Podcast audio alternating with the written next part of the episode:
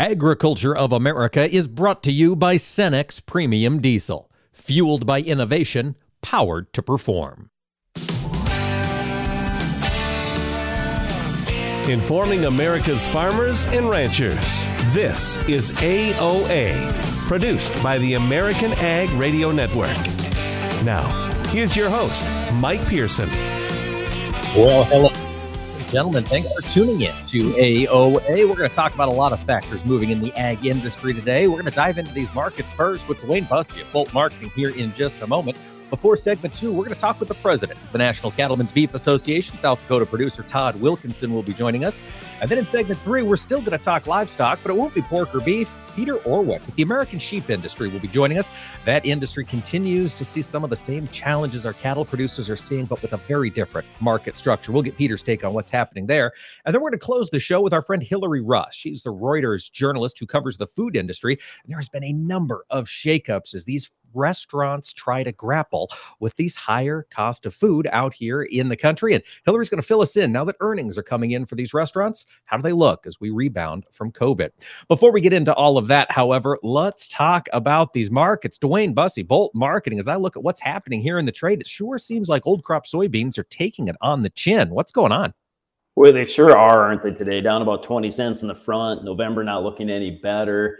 You know, I, honestly, this is kind of a lame excuse, but I think a lack of bullish news right now is really just allowing the sellers to take control of this market.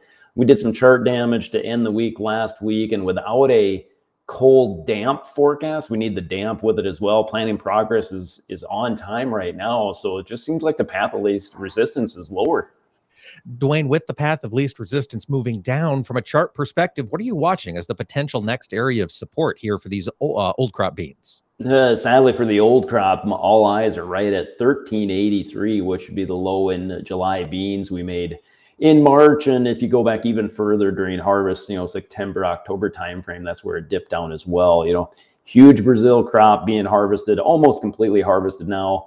Eh, they don't have a lot of space, so their farmers are having to sell a lot of beans, and that's just you know making a big discount at the cash market. They're about two dollars lower than us, so until they get those flush of beans out, we probably need to go test those lows, I'm afraid. All right, DuWayne. You know, yesterday we saw a fairly large corn cancellation from China. On the soybean side, do they have much left on the order books they could cancel as we get into summer? Uh, you know, not a lot. I, I don't think they will. I, I think China's demand is is going to end up being stronger than we anticipate. Um, you remember after they had ASF, they rebuilt their hog herd a little bit more to mimic ours, a little bit higher feed ration, you know, high big facilities, obviously. Uh, the only thing is there's some talk of ASF coming back in China now, hitting about 10% of their sow herd. So maybe a little negative short-term soybean demand there as well but that could be bullish long term on the hog complex, which has been struggling. DuWayne, maybe on the cattle complex. We've heard rumors of this ASF rebound in China. Do you feel as though the trade is getting some confidence in the impact of that disease? I it's hard to really grasp any story out of China and the numbers involved, right? But eh, to your point, eh, it should at least help maybe our hog futures find a bottom. It's been an ugly market lately, going down, down, down it, should make you know the back months, maybe October, December, February of next year, find some support and at least question of do we really, from the fund side, do we want to be record short if ASF starts to fire up in China again? And I would think the answer would be a screaming no. That is a great point. That that managed money, DuWayne, are where are they? I suppose from investing in a commodity standpoint, we've got the CFTC commitment to traders data now up to speed. Are we still seeing mm-hmm. managed money look at commodities as a as an inflation hedge? You know, not like they used to. Sadly, they're yeah record short lean hogs. They're you know, pretty long in the live cattle situation, but we know there's a bullish supply and demand situation there. And then the grains, no, they're they're short the wheat complex, which is interesting when you consider the Russia-Ukraine situation might be coming to a head in the Black Sea here as far as their exports in the middle of this month. Um, they're long some soybeans, but pretty close to flat corn. So if we get a weather scare in the U.S. and our you consider our tight old crop situations, they they could buy this market really hard very quickly. Okay. All right. Could see it if the prices get attractive enough. You mentioned the bull story in the cattle complex. DuWayne, we've been talking about that for the past several weeks. It is quite a story and quite a market to watch day to day. As this week moves forward, are we still seeing that that futures market catch its breath here in the cattle trade? Oh, I like how you put that, catching its breath a little bit. You know, we ran up and made eh, new highs, new all time highs for the April fats, of course. And since then, we've set back just a little bit. Um, had, I guess you could call it a, a bearish cattle on feed report with placements higher than anticipated. But the market recovered sharply yesterday from the lows on ideas of like, yeah, okay, we had the cattle on feed report, but maybe it was more important to note that last week our beef production was down 7% for that week year over year. there's your bullish story right there. We just don't have the numbers. Um, it'd be nice to see a little bit warmer temps in the east and west coast for some grilling demand to spike up, but uh, this is still a bull market, and I don't think we've seen the highs yet. You don't think we've seen the highs yet, DuWayne? My question next one is a two parter. Have we seen the highs in fats or in feeders? Do you think both have more room to run? I think both have more room to run. I think your August feeders are, are really probably on a, a, rocket ship to get to the all time highs in the 240 area. I think those numbers are going to decline in, in, the feeder index cash sales really soon here. The fats may take a little bit longer here. April's going to go off the board the end of this week, and then June maybe can, you know, mess around a little bit because obviously it won't be in delivery. But I think eventually June trades above 170. All right. Well, DuWayne, as folks are getting out there, they're watching these feeder cattle sales. They're looking to put some of these high dollar feeders onto lots. What's your advice for managing some of that still elevated input cost risk? Your cost of gain is still high. How are folks managing that risk in your perception? Yeah, it's tough, no doubt about it. Um, you're buying high price feeders, and corn isn't cheap anywhere, really. Um, LRP is is something we've been pushing here a lot. It's funny we talked to our spec crowd about buying the live cattle board because we're bullish. But then come afternoon, I put my LRP hat on and talk about people. You know, maybe we, you know, buy some insurance on these back months just to have a floor set in place. I, I'm bullish and think we can have higher prices, but man, we're dealing with a lot of capital investment here. Are the folks that you're promoting LRP to, DuWayne, are they finding it easy enough to work with to to have that manage the risk on their operation?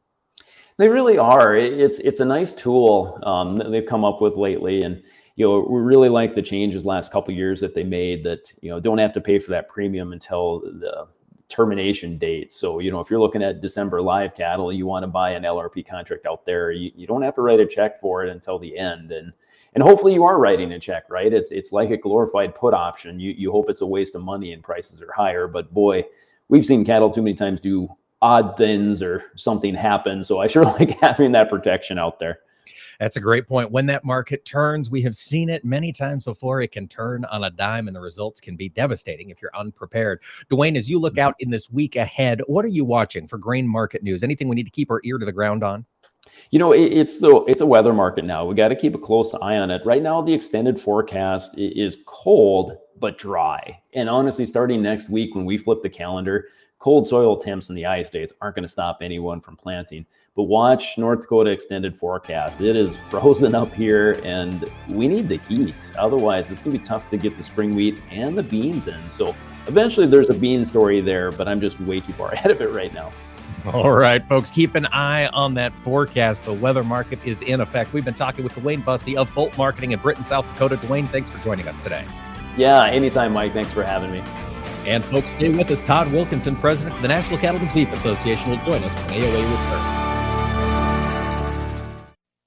Agriculture of America is brought to you by Cenex Maxtron Synthetic Diesel Engine Oil. Oil that runs smart. Join us every Tuesday for Around the Table, brought to you by CHS, as we discuss how cooperatives support farmers and ranchers and build strong communities. Each week, we'll chat with voices from across the cooperative system. From global market access to local expertise, we'll explore how co op ownership means you own a world of opportunities. Tune in on Tuesdays or visit cooperativeownership.com to learn more. Corn is native to the American continent and was unknown to the rest of humanity until Columbus arrived in the New World in the 15th century.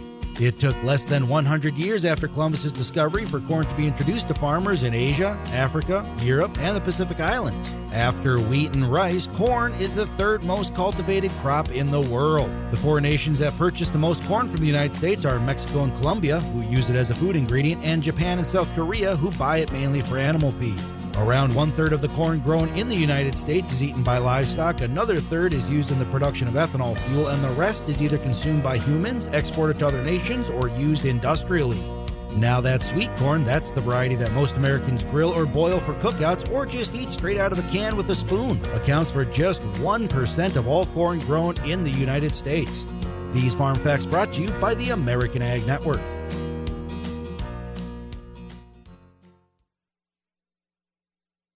As planting season begins across the country, the American Seed Trade Association reminds farmers to follow the basic steps for seed treatment stewardship. Follow directions on seed container labeling. Eliminate weeds in the field prior to planting. Minimize dust by using advanced seed flow lubricants. Be aware of honeybees and hives located near the field. Ensure that any spilled seeds are removed or covered by soil to protect wildlife and the environment. And remove all treated seed left in equipment. For more information, visit seed-treatment-guide.com or contact your seed dealer. What do Mick Jagger, Barbara Walters, and Star Jones all have in common? They've all suffered from something called heart valve disease. Heart valve disease affects 11 million Americans and, if left untreated, can lead to death. Unfortunately, less than one in four Americans have much knowledge of this disease that kills more than 25,000 people every year. The good news is that if heart valve disease is treated, patients can recover and live long, happy, and productive lives. But in order to treat heart valve disease, you need to know if you have it. If you or your loved ones are over the age of 65, have been treated with radiation to the chest, have been diagnosed with a heart murmur, or have a history of heart disease, it's time to listen to your heart. Ask your doctor today about screening for heart valve disease. A message brought to you by Heart Valve Voice US. For more information about the symptoms and treatment for valve disease, go to heartvalvevoice-us.org. Agriculture of America is brought to you by Cenex Maxtron Synthetic Diesel Engine Oil. Oil that runs smart.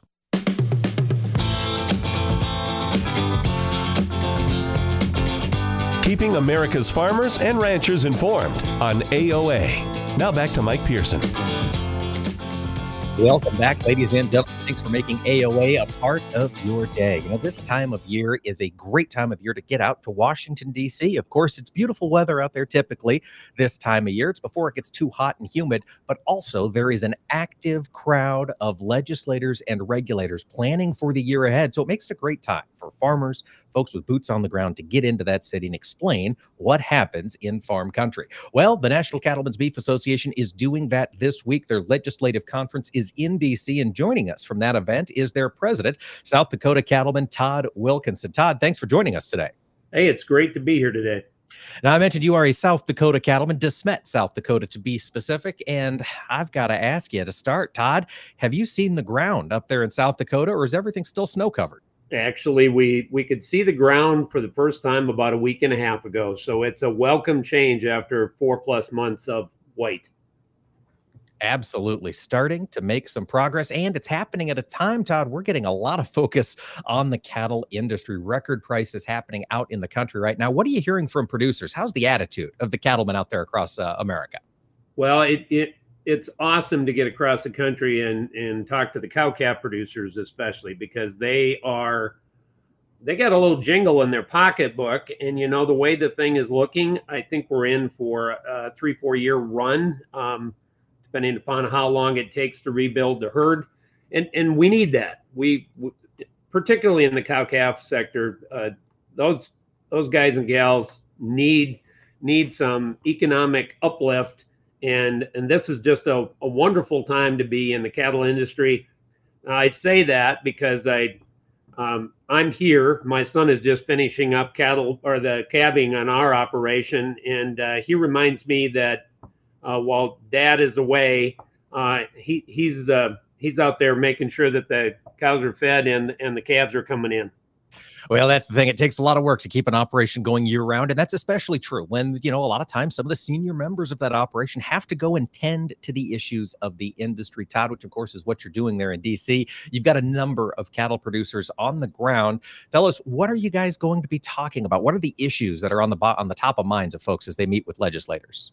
Well, as you can well imagine, uh, the farm bill is uh, is right up at the top of the list, and you know, um, ranchers are are kind of a, a unique bunch. Uh, we don't ask a lot from the government. We kind of ask that they leave us alone. But uh, part of part of what we need is uh, a fully funded vaccine bank, and and that's that's really critically important at this point.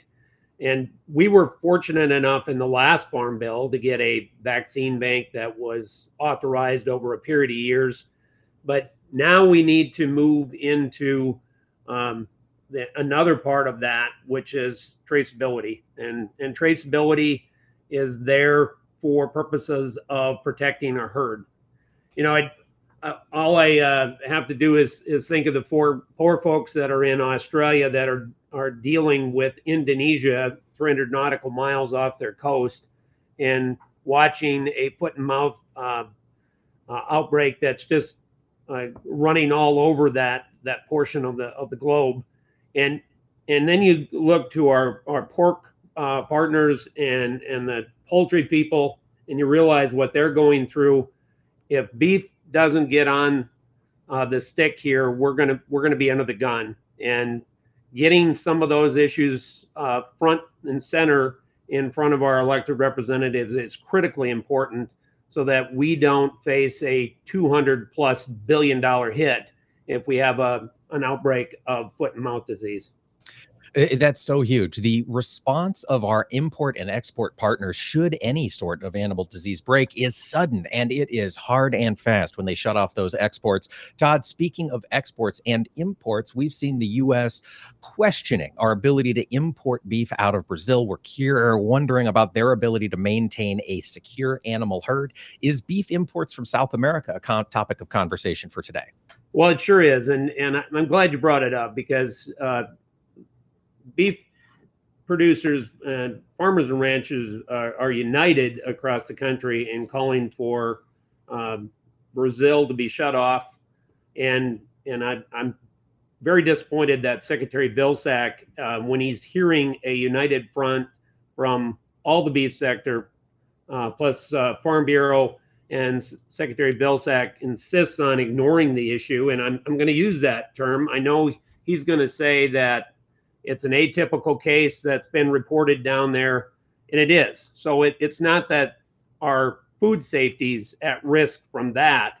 What what's at risk is Brazil's repeated um, evidence that they just simply ignore the rules that the rest of the world has to operate under, and that's what put puts us at risk. Their failure to comply with all the other rules uh, is is just reason enough to say, okay, if you guys can't follow the rules, then you shouldn't be allowed to uh, import into the United States. That seems fair. If you're going to play the game, you got to play the game by the rules that we've all agreed to. Todd, another issue that I'm sure is on the minds of cattlemen in DC this week are climate change, emissions issues. We're seeing a lot of conversation from this administration about those issues. What are you hoping the cattlemen can convince their legislators of this week? Well, you, you, you know the uh, the administration just seems uh, bent on a course of action that really wants to cripple the farming and ranching sector uh, in a in a myriad of ways. Uh, you know, they got the the EPA uh, zeroing in on America's farmers and ranchers, and and it's frustrating because uh, I'm literally anticipating a Supreme Court decision either this week or next week, hopefully, on uh, WOTUS, Waters of the United States, and yet EPA is is forced us to go into court and and and seek uh, injunctive relief uh, to keep our producers uh, available uh, for still developing, um, you know, their their ground and, and doing what they need to do. You know, America's farmers and ranchers, and this is what I get a kick out of. Um, America's farmers and ranchers are awesome environmentalists in the true sense of that word, and yet uh, the the Biden administration seems convinced um, that we need more government regulation, and that's the the big topic out here with a lot of, of these ranchers is saying enough is enough.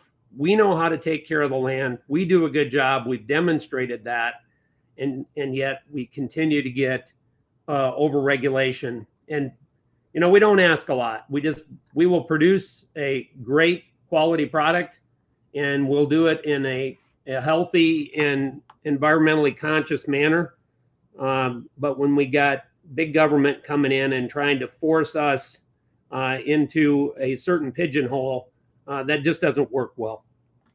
No, it doesn't. And Todd, you know, one of the concerning issues that I know NCBA has been hot on, along with I think every other commodity group, are the SEC's ongoing climate change requirements, the disclosures that they want public companies to uh, put out there with regard to their greenhouse gas emissions. Is that a topic that's come up amongst uh, the meeting so far this week?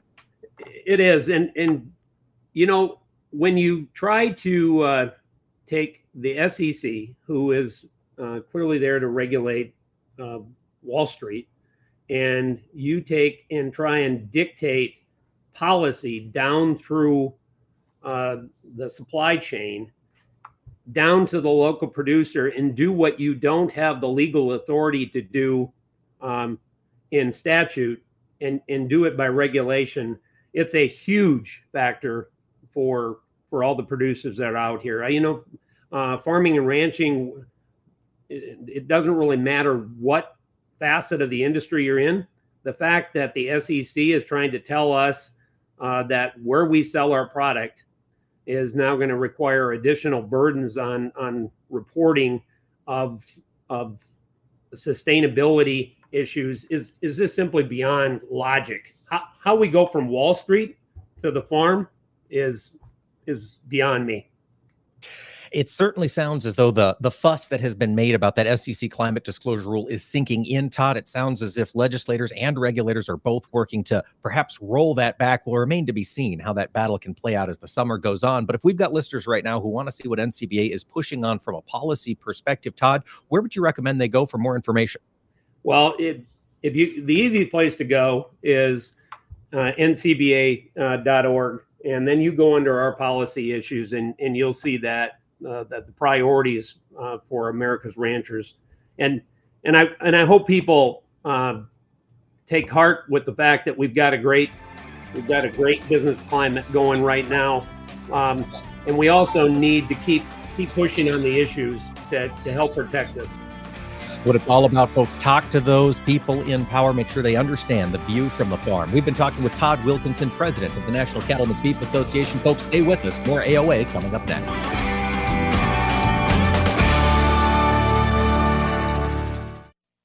Agriculture of America is brought to you by Cenex Premium Diesel, fueled by innovation, powered to perform.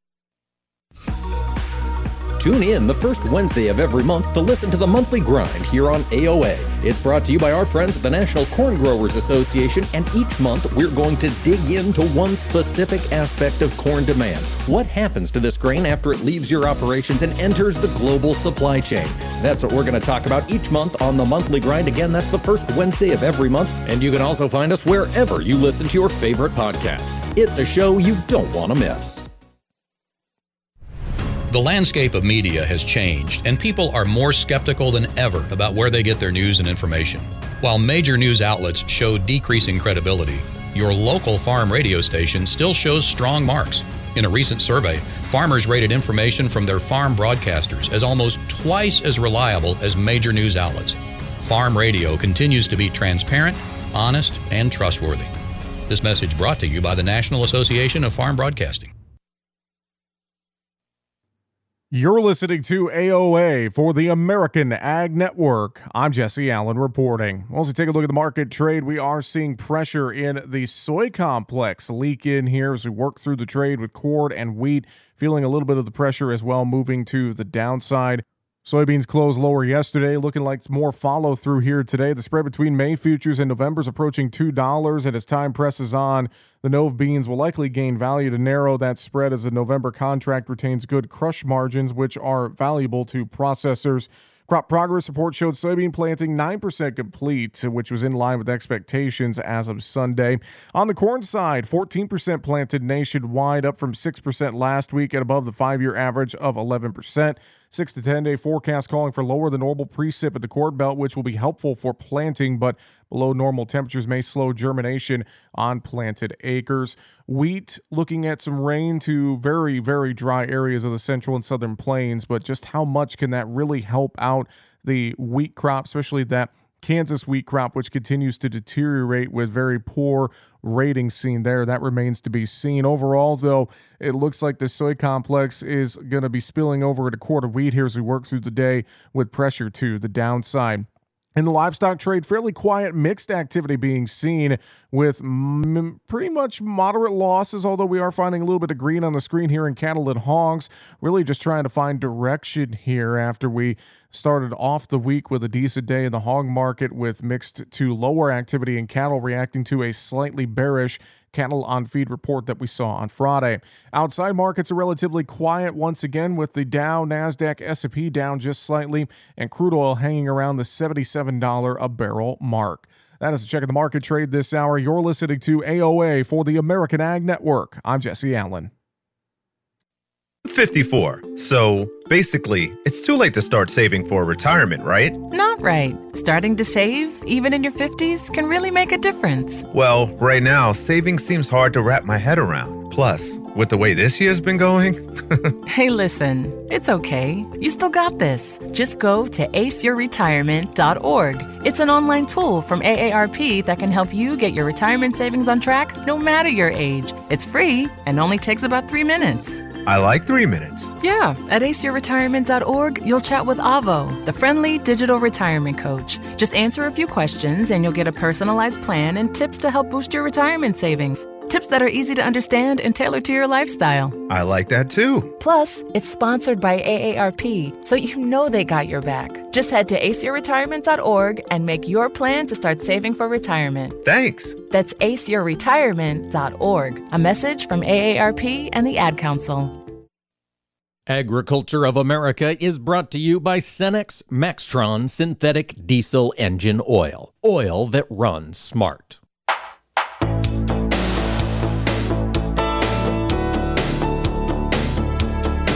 Keeping America's farmers and ranchers informed on AOA. Now back to Mike Pearson. Welcome back, ladies and gentlemen, to AOA. We're to continue our focus here on the livestock industry, but we're not talking cattle. We're not talking beef. We're going to turn the focus to the sheep industry. Joining us now is Peter Orwick. He serves as the executive director for the American Sheep Industry Association. And Peter, thanks so much for taking the time to talk to us. Glad to join you.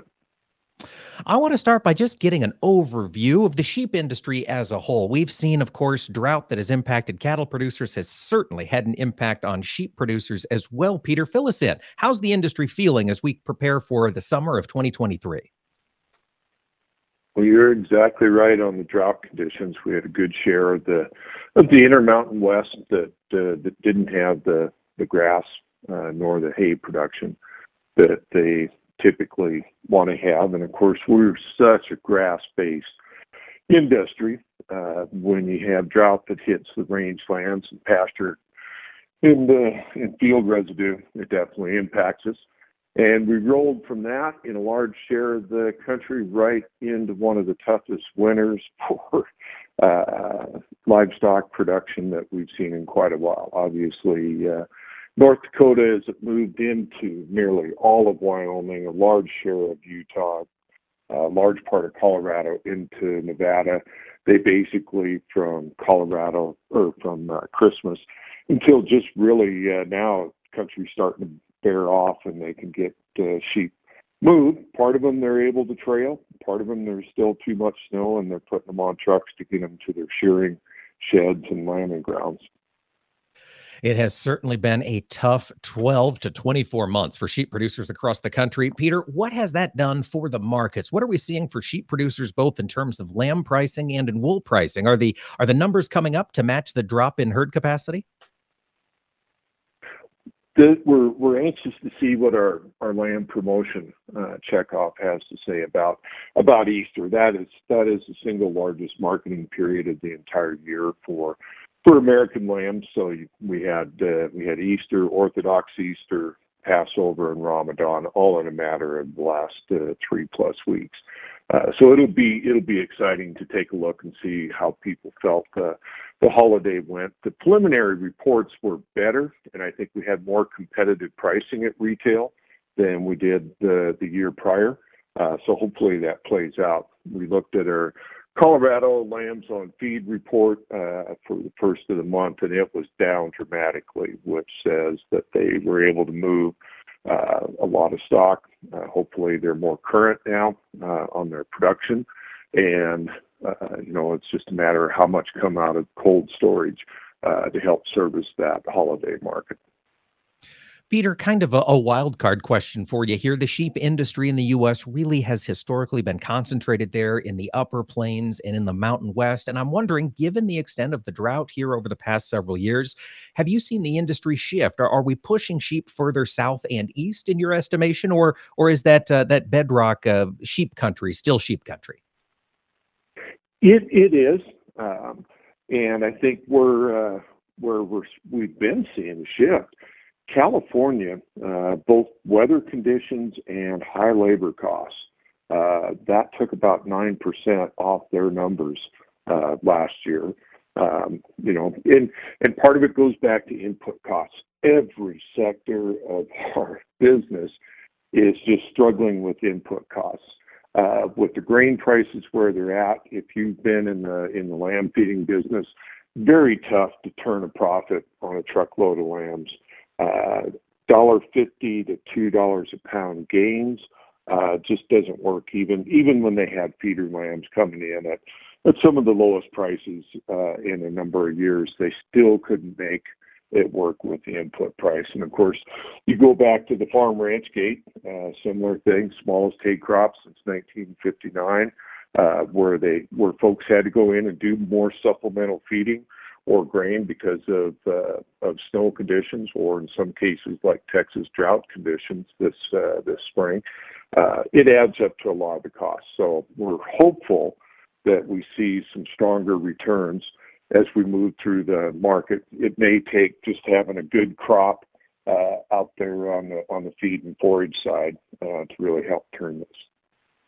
Absolutely. I know sheep producers aren't the only ones hoping for a strong crop here across the Corn Belt later on this year. Peter, while we've got you on the line, you know, we were just talking with Todd Wilkinson there from the National Cattlemen's Beef Association about the importance of traceability, particularly with all of the uh, the concern we have globally about animal disease. And that got me wondering about the sheep industry and animal traceability. I know you guys have recently performed a new pilot project looking at electronic tracking. Can you fill us in a little bit on what you learned? Absolutely. We've had a we've had a full year long uh, project, well, actually a year and a half at this point, uh, looking exactly at electronic ID and and and, and how it would work through our system. Uh, we put a great deal of focus on the auction markets. We still run a good share of our of our sheep through these auction barns. And we wanted to see what the technology could do, uh, if it's there, and if it could be implemented in a livestock auction. Uh, and we wanted to be able to document it and share what we found uh, with the Department uh, of Agriculture. And to that degree, I think we've been successful. We just released a, a video that we did with a sale barn in uh, in the state of Colorado. We had great support from the Colorado Department of of Agriculture, as well as USDA, as well as uh, our folks in animal health team at at the American Sheep Industry Association. And that's really what we want to do is show where we think we are in terms of technology, availability of technology, and how that works moving these sheep through hopefully at the speed of, uh, of commerce. Well, I'm glad you brought that up. EID technology in the sheep industry is is not a thing I am very well familiar with, Peter. So I'm curious, how does the technology work with regard to sheep? Is the is the technology there to put this kind of a, a program into place if that's where the industry decides to go? While there's been a lot of uh, gains in the technology, uh, we still need uh, more uh, more experience and and we view it as an investment of the auction folks. Um, so I think they just got to be a, partner right alongside of us uh, as we explore this, and you know with USDA. Um, uh, I think that's the key part. Is you know if there's eventually there will be some kind of a mandatory system. I mean you're you're seeing what what we're having in other sectors uh, now and we decided a couple of years ago we wanted to be out in front of it and make sure that our partners at you know, Department of Ag and, and Disease Management uh, in the United States uh, were there with us and had the same uh, degree of, of experience and, and uh, knowledge uh, of how it works. We are exploring. We've uh, we've visited operations in Canada that have are further progressed.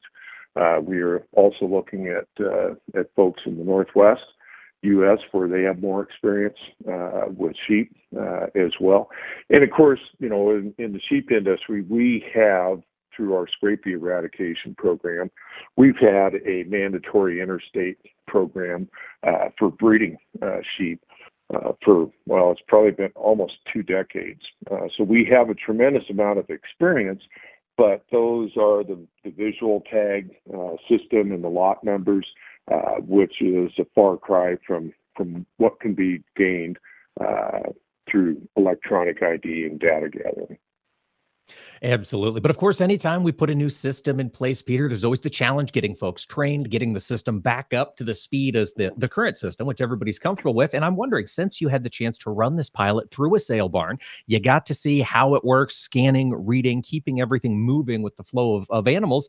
Did it work? Uh, did, do, you, do you feel as though the, the sale barn was able to keep up with their pace, even with these new systems?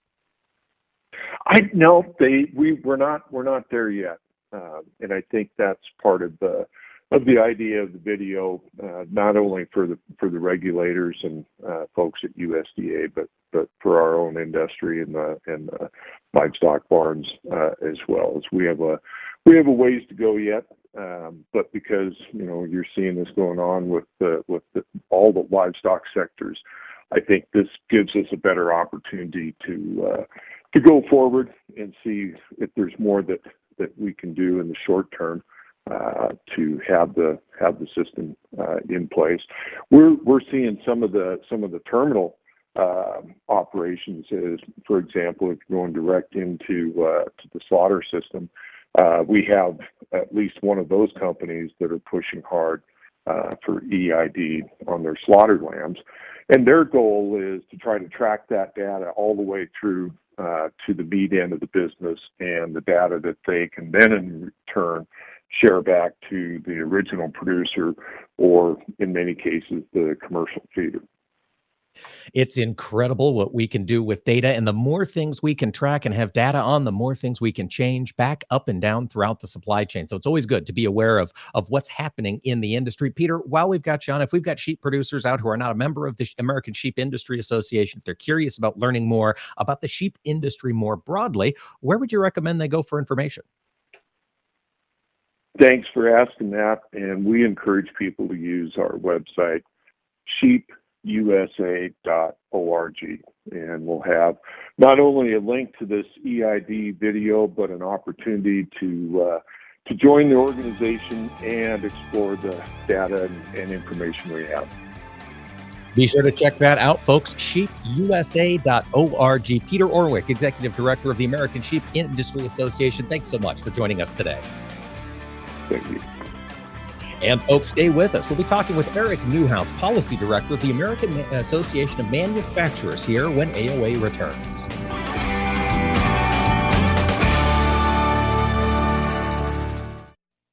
Agriculture of America is brought to you by Cenex Premium Diesel, fueled by innovation, powered to perform. You are not your diagnosis. A medical chart is not your identity. And vision loss does not define you. Your drive shows who you are. And you are not alone. Because we are driven too. To be a beacon of strength, a champion of courage, an advocate for hope. You are not alone. Because we are stronger together. We drive the research for the cures we are finding. We're fighting macular degeneration, retinitis pigmentosa, Usher syndrome, and the entire spectrum of blinding retinal diseases. We fund. We fight. We, we win. win. We we we we are, are the foundation, foundation fighting, fighting blindness. blindness. Together, we are fighting blindness. Join the fight at fightingblindness.org. I'll take dig a little, learn a lot for 30 bushels. Soft and crumbly. Tom. How does healthy soil feel to the touch? Correct. Dig a little for 40 bushels. Sweet and earthy. Tom. What does healthy soil smell like? Yes. Go again. Dig a little for 50 bushels. Dark, porous, and alive. Tom. What does healthy soil look like? You win. Understanding the basics and benefits of healthy soil can make your farm a winner too through lower input costs, better yields, and drought protection, which can lead to a healthier bottom line for your business. Contact your local Natural Resources Conservation Service office today to find out how you can unlock the secrets in your soil. This message brought to you by USDA's Natural Resources Conservation Service and this radio station. This is Around the Table, where we explore the benefits of cooperative ownership. Today, we're talking with Kevin Meyer, a lubricants technical expert with CHS, about the importance of preventative maintenance to keep equipment running as the 2023 cropping season begins. Kevin, with fieldwork and planting underway, what should farms do to keep equipment in good repair to prevent unwanted downtime? Great question. I think you know, like you mentioned, preventive maintenance is a really important thing just to just to do in general. You know, making sure the equipment is clean, replacing parts or, or, things that are needed. You know, last thing you want to do is, is have that equipment break down in the field when it's needed most. And, and with that comes, you know, using good quality lubricants, you know, changing the oil out if, if it's needed, if it hasn't been done already, uh, you know, greasing up the equipment, using good quality lubricants are, are very important with that. Um, there are unfortunately some poor quality lubricants, poor quality greases that are out there. And unfortunately, those may not hold up to these extended drains that we're starting to see out, out in the field today, you know, 500, 600 hours on the engine. Um, and so you want to have a good lubricant, good grease that has that additive package and base oil that can that can hold up to those those drain intervals that we're seeing. You mentioned the importance of lubricants for ongoing spring maintenance. What are some tips for farmers to help them choose lubricants? I think a big thing is kind of looking for the specifications that are required by the OEM, by the e- equipment manufacturers that are out there. All OEMs will kind of have a specification that they're looking for, and a good quality lubricant will meet those specifications. And, and in many cases, uh, like with our Cenex products, you know, kind of exceed those um, specifications. So looking for those specs, looking for something that company that has a good, you know, reputable source. Any final thoughts for farmers working to get crops in the ground this spring? Just doing that preventive maintenance, putting the good quality lubricants and greases in there, and, and just making sure that that equipment is is maintained. You know, because I think unfortunately when equipment breaks down, uh, bills are only getting more expensive. You know, year after year. So you want to kind of prevent that from happening in the first place. Thanks for joining us around the table. Learn more about the benefits of cooperative ownership at cooperativeownership.com. In today's troubled world, our USA Armed Forces stand ready to protect you, your family, and our American way of life. When veterans return to civilian life, they deserve your recognition and support. You can help put vets to work by donating your car, truck, or van to Patriotic Hearts. Your donation will directly support programs to help vets find jobs or even start their own business. Donate today for fast, free pickup of your vehicle, running or not.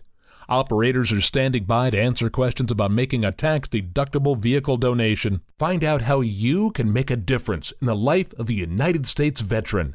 Call 800 209 6416 for 24 hour response. Call 800 209 6416. 800 209 6416. That's 800 209 6416. Agriculture of America is brought to you by Cenex Premium Diesel, fueled by innovation, powered to perform.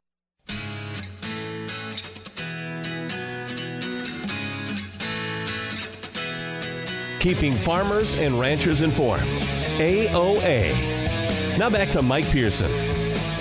Welcome back to AOA, and gentlemen. You know, if you've in the rural economy for the past 15 years, you've probably noticed a growth of manufacturing here across rural America. It has really been a bellwether. It has brought a lot of jobs and income back to rural America. So as we go out into 2023, I was curious, how is the state of manufacturing more broadly? Well, joining us today for an update is Aric Newhouse. He serves as the Senior Vice President for Policy and Government Relations at the National Association of Manufacturers. And Aric, thanks so much for joining us today. Thanks for the chance. Appreciate it. You mentioned, uh, or excuse me, you recently had a, por- a piece in the Hill highlighting the growth that has happened in manufacturing. But Aric, it sounds like there are some clouds on the horizon. What are some challenges you see ahead for American manufacturers? Appreciate it. Yeah. So, in a good way, to your comment, we've seen real growth in manufacturing sector, and we're over 13 million employees in the sector now, the highest we've had since 2008. And if you would have asked us, you know, a year ago, you know, are we going to see this kind of manufacturing resurgence as far as employees? Never thought it was going to happen. And it, so we're, you know, again, the trend is good, but there are some real and significant challenges. Let me focus on three taxes there's a number of different tax provisions that really have the ability to hit the manufacturing economy in a critical way and it gets to the ability for manufacturers to invest and innovate. Let me just take one example to give you a sense of what we're facing. The r&d tax credit. This has been something that's been a debate within congress in washington for a long time and the conversation always turns to hey you know we're going to make sure that this happens. We're going to make sure that the r&d tax credit is extended to make sure manufacturers have the ability to invest, to innovate, to create jobs, to stay competitive. Unfortunately, this year, we're facing a change in the tax law. So, in the 2017 tax bill, a provision was included that basically began to ramp down the amount that the manufacturing community could deduct from their taxes. Okay, well, why does that matter? If you think about it, manufacturers are capital intensive you know the ability to innovate the ability to kind of invest in that next machinery equipment critical. Job creating again gets the competitiveness of the sector and that ability to deduct is a key incentive and we're taking that away. And we just think that's a mistake. And it's in the context in which major international competitors china for example have a super deduction in place. China allows 200% deduction of r&d expenses Whoa. We're in the process. Yeah, right. Like, you know, so again, they've decided this is the right thing to do. We're having a debate in Washington. Should we do this or not? And that just seems like a mistake. So first thing that's a huge challenge. Absolutely. And so this reduction in the R&D tax credit is coming at the same time in another reduction, Aric, that our audience is familiar with, and that's bonus depreciation. How is that going to impact manufacturers? So it goes to the same, you know, again, manufacturers, just like the, you know, your community, capital matters you know, buying that tractor, buying that piece of equipment, buying that machine press, it, it, it, matters. And, you know, so expensing, interest payments, deductibility, all these things, they're beginning to be phased out. So I'll just use expensing as the example. So we're beginning to see a slow phase out starting in 2023 that will complete in 2027. Well, there'll be a complete repeal of, of, of expensing. Now, what that means is, you know, manufacturers, your community, the ag community, you know, if you invest in that piece of capital, you traditionally have been able, for the last seven years, been able to deduct the full cost of that investment. And that really drives competitiveness, again, innovation, make sure that you're up to date and relevant in an incredibly difficult and competitive environment. That's what's beginning to be pulled out. So you're you're disincentivizing investment. And in a slowing economy, high inflation, all the uncertainties we we're facing domestically and internationally, again, just the wrong idea at the wrong time. It is. And so, Aric, even if American manufacturing, if we can get these tax code issues changed, eh, and then we get a, an industry looking to grow, they have to build facilities. And I understand construction and permitting is also a challenge for manufacturers. That's exactly right. And let me just give you a sense of what this looks like. So, the White House, the last administration came out in, you know, several years ago and said, hey, look, we've looked at this. It takes on average four and a half years to get a permit approved under the National Environmental Environmental Policy Act. That's very wonky and very DC. Let me just kind of you know kind of bottom line this. If a manufacturer is looking to expand their facility, they're looking to grow, create jobs, make that investment. More times than not, they're going to need a permit. That permit is going to be a state conversation, a local conversation, a county conversation, and oftentimes a federal conversation. So you've got to go through this permitting process. And again, at the end of the day, trying to get the shared goals we all have environmental protection, you know, clean air, clean water. We live in the communities. We're committed to, you know, environmental protection. It's the right thing to do, but it's the process that's the problem. So on average, it takes four and a half years to get this permit through the federal government. That makes no sense. We've got story after story from the manufacturing community. One story that caught my attention there was a a, a um, Endangered Species Act, you know, review that needed to happen as part of a manufacturer's interest in, in expanding their facility. They waited more than two years for the National Marine Fisheries Service to assign a, a biologist to review this. So you've got a manuf- right, like you've got a manufacturer that wants to create jobs, and we can't get the federal government to assign somebody to do the review for two years. So construction is sitting on the sidelines. You know, that manufacturing facility is just spiraling. It makes no sense. So, in a good way, the federal government, Congress is beginning to talk about permitting reform.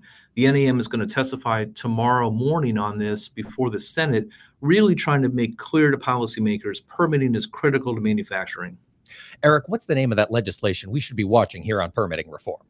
So we're going to see there's um, two different versions. The House has passed something already. It was in HR one. They passed it as part of um, an overall energy bill two or three weeks ago. Really, a number of strong provisions in there. Uh, it had some bipartisan support, an important step forward. The other bill we're expecting to come out of Senator Capito from West Virginia, also likely Senator Carper from Delaware.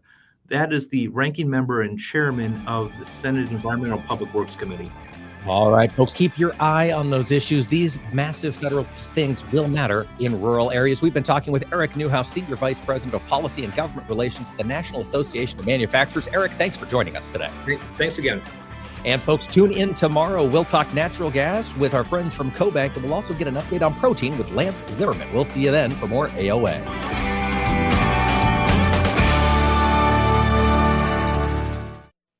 Agriculture of America is brought to you by Cenex Maxtron Synthetic Diesel Engine Oil. Oil that runs smart. Welcome to the 2023 Corn Sprint. Please be silent as the runners take their marks. And looks like one plant has already pulled into an early lead because it's been enhanced with Biopath, a biological fertilizer complement from the Mosaic Company. Wait, wait, and the early favorite has crossed the finish line. Get the most out of your fertilizer investment don't forget to add Biopath to your early season application.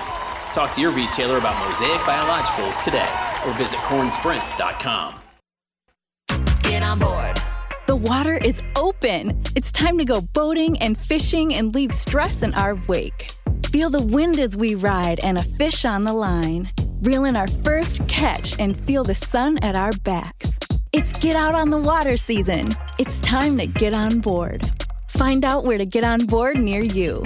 Visit Take Me Fishing and Discover Boating to learn more. And please recreate responsibly. Get on board. Get on board. As an organ donor, your story doesn't have to end. The good in you can live on.